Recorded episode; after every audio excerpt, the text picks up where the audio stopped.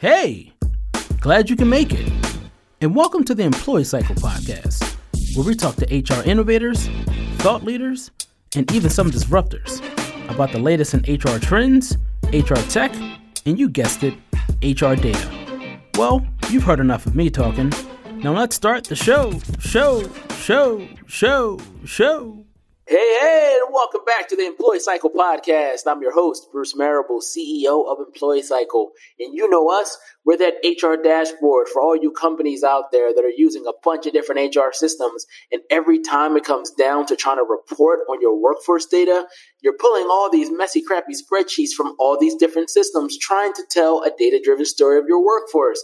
And you're constantly scratching your head thinking there must be a better way. Well, look no further. That's what Employee Cycle has built your very own dashboard specifically for all of you HR and people leaders out there. All you need to do is connect all the different systems you're using to the dashboard, systems like Bamboo HR, ADP, Namely, Greenhouse, Lever, Reflektive, 15Five, Lattice, you name it. We can pull in all your data into one place so you can view, share, track, and analyze all that data from one unified view. Please go to employeecycle.com, check us out. We would love to give you a demo and explore for how we can help automate your HR reporting and analytics process.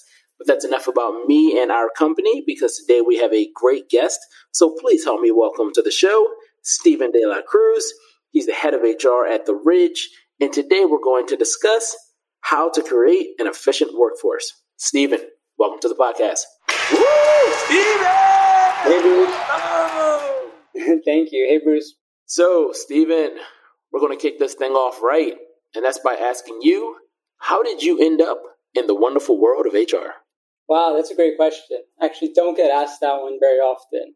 Uh, I ended up here because I moved to LA uh, working for some music uh, projects. And when I did, I met who is now a good friend and a dear coworker of mine.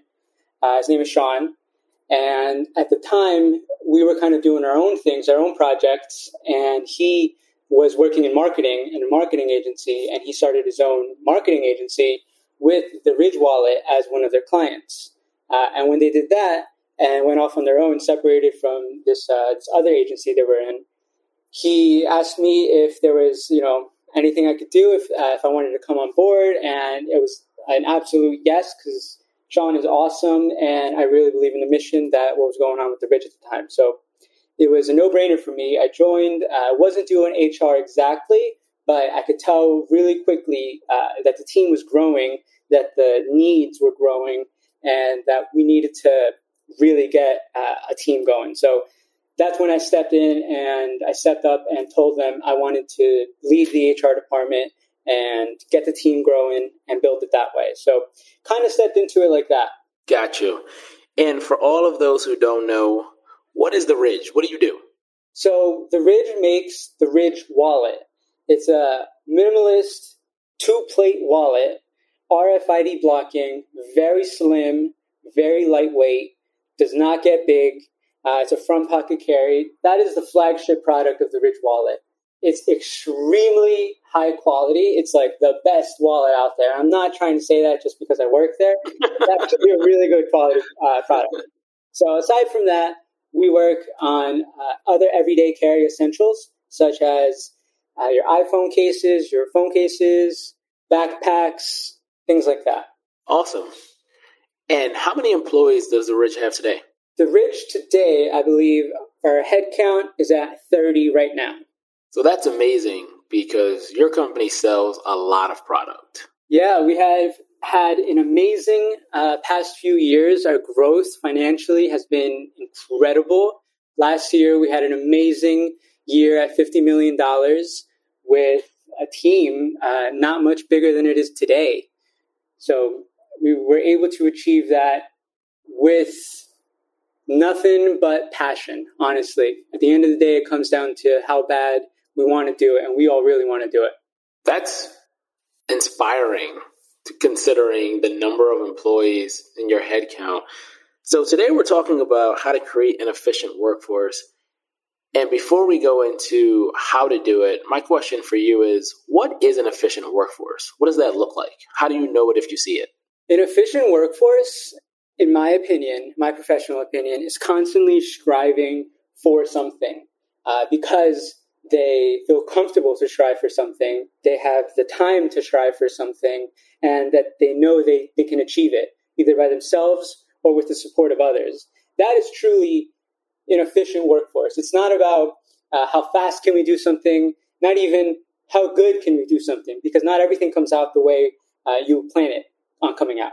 So it's how hard can we try uh, at one thing as the best way as possible, the smartest way possible. And if it doesn't work, let's try the next thing, and then let's try the next thing. And being able to do that alone is efficiency because we can make mistakes quickly and we can learn and we can start doing the right thing a lot faster. And that alone uh, breeds more efficiency. How do you cultivate a culture of efficiency? What, what does that look like? Do you just walk around and, and just keep telling people over, hey, make sure you're doing things efficiently? Hey, you know we're all about efficiency. how do you how do you do that? What does that look like? So it's definitely not that at all because that's that's a little more micromanaging and it's definitely not like that. It has more to do with uh, some really some basic principles. Like let's get down to it. Like let's say communication. You know, that's that's a common one that people say and they don't really know exactly what it means. Uh, that's just oh, you communicate, you talk, you know, share how you feel, share what you're doing, share what you're working on. But uh, to us, it's really more than that. It's an expectation, right? It's not what you are supposed to communicate because it's your job. It's what needs to be communicated to who and how can we do it if it is a struggle. Is there something in the way? Let's just communicate it. Is there uh, a knockoff wallet that's using our branding? Let's just let's get it up, up the ladder fast right away. Communicate. Not my job to to lawyer them up and you know say, hey, stop posting our branding or whatever. But we're getting into the right channels as fast as possible in the most efficient way possible by communication because we're all communicating because we all understand the business. And, you know, to that, there's the second point that in order to understand the business, the business needs to be understandable. It needs to be legible. And it's only legible if the books are open, if the doors are open, if you can pull any report you want when you want, if, uh, you know, that's within legal reason, of course.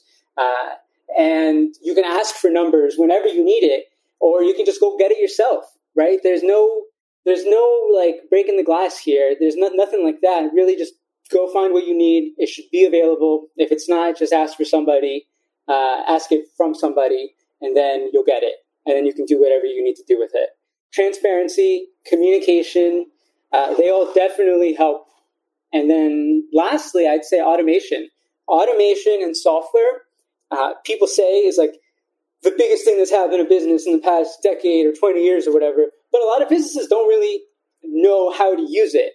Like Gmail and calendar and like Slack and things like that, those are so uh, essential that I, I can't imagine this business, especially, not using it or not relying on it.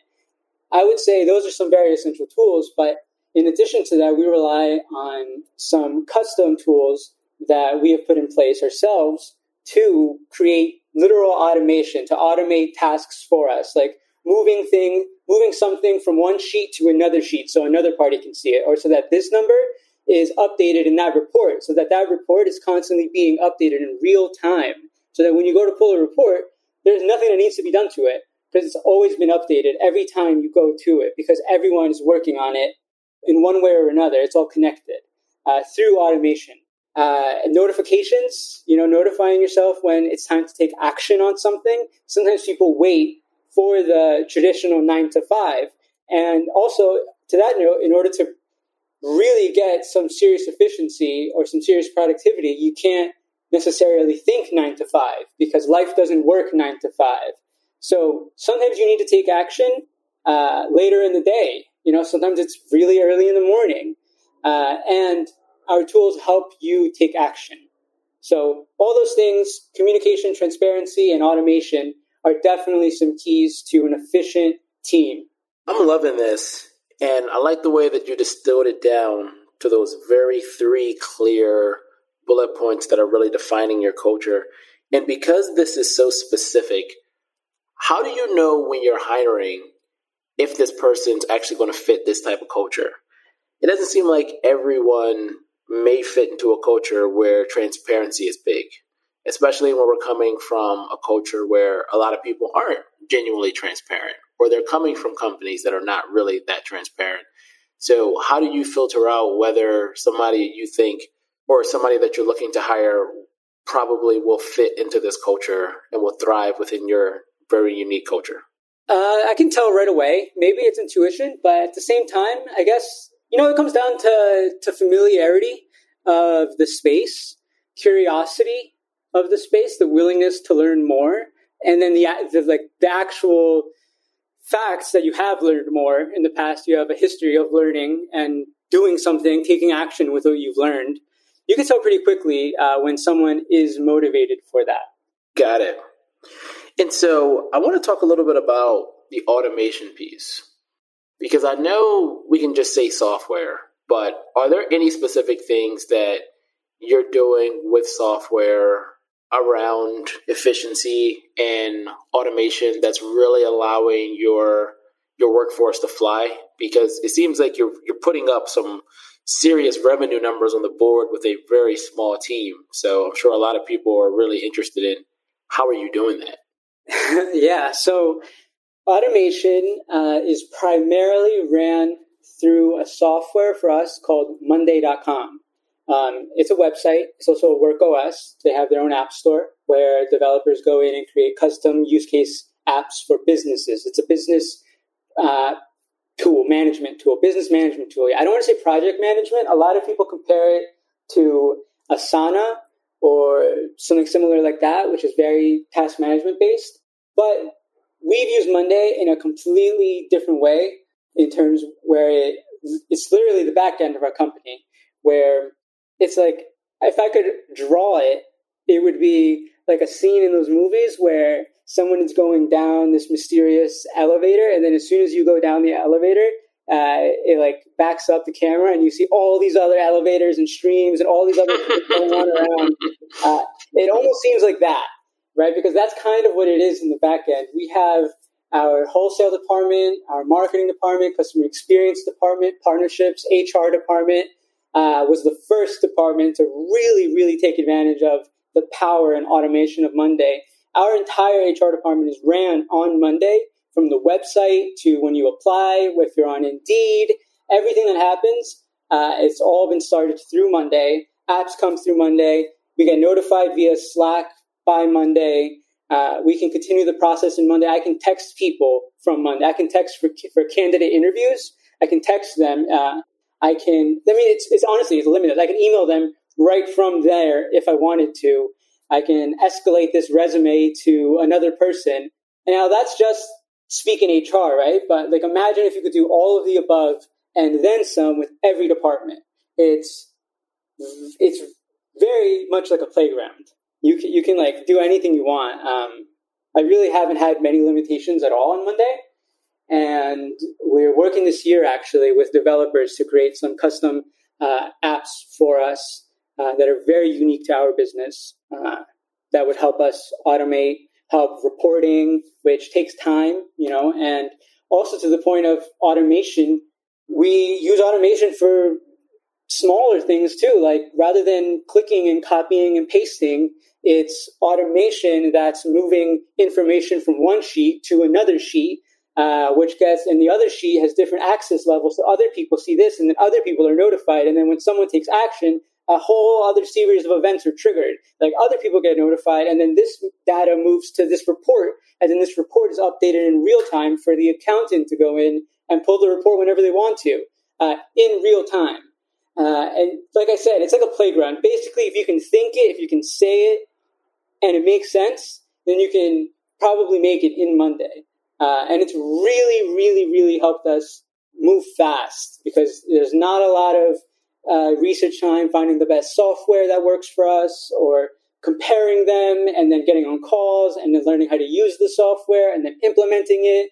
And then not only that, but also paying for it. It's a lot of onboarding time right there just to just to get one thing started. So we are really good at Monday. That's pretty fascinating. And you just mentioned a bunch of use cases that I didn't even think that platform could handle or manage. So that's that's pretty cool to hear.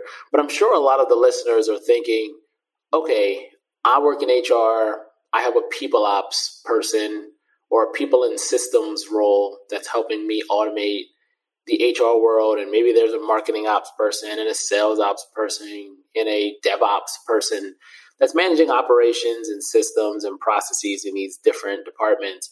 But from your perspective, in your company, it almost sounds like you had someone create this company system roadmap or this this design thinking type of roadmap or workflow for the entire company, which I don't think most companies have. So, how did you even come to putting all this together in the first place? Who was responsible for this? So, great question because this this comes onto a totally other top, totally different topic.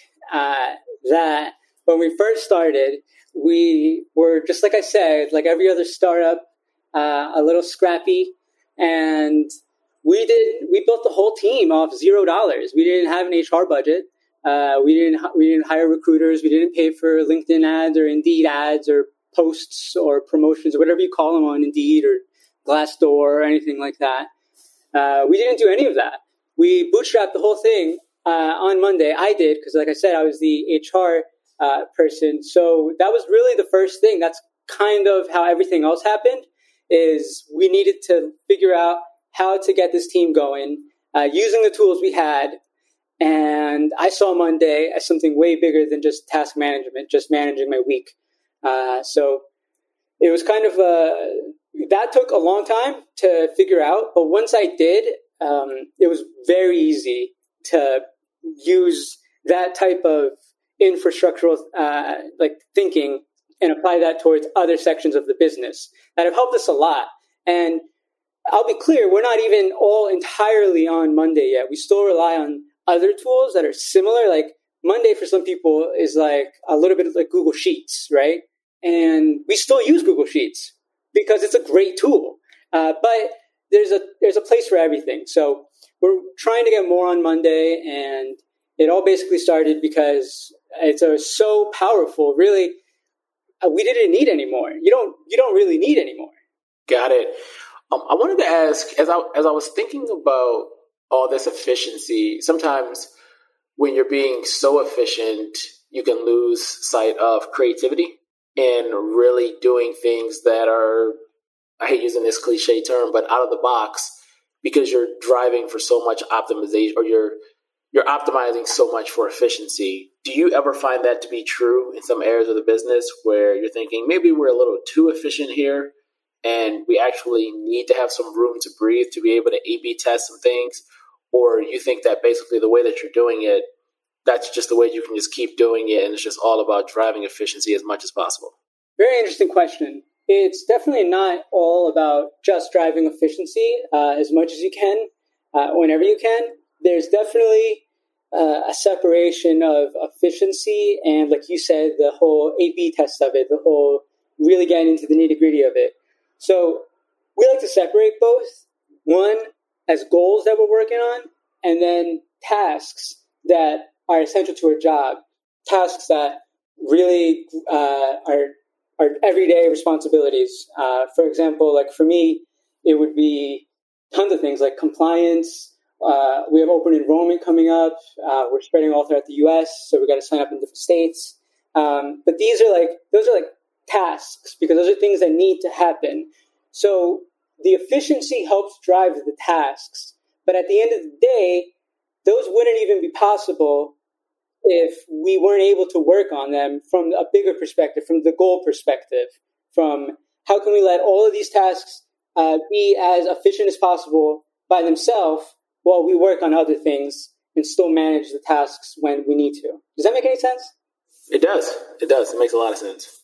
Well, Stephen, thank you so much for being such an awesome podcast guest.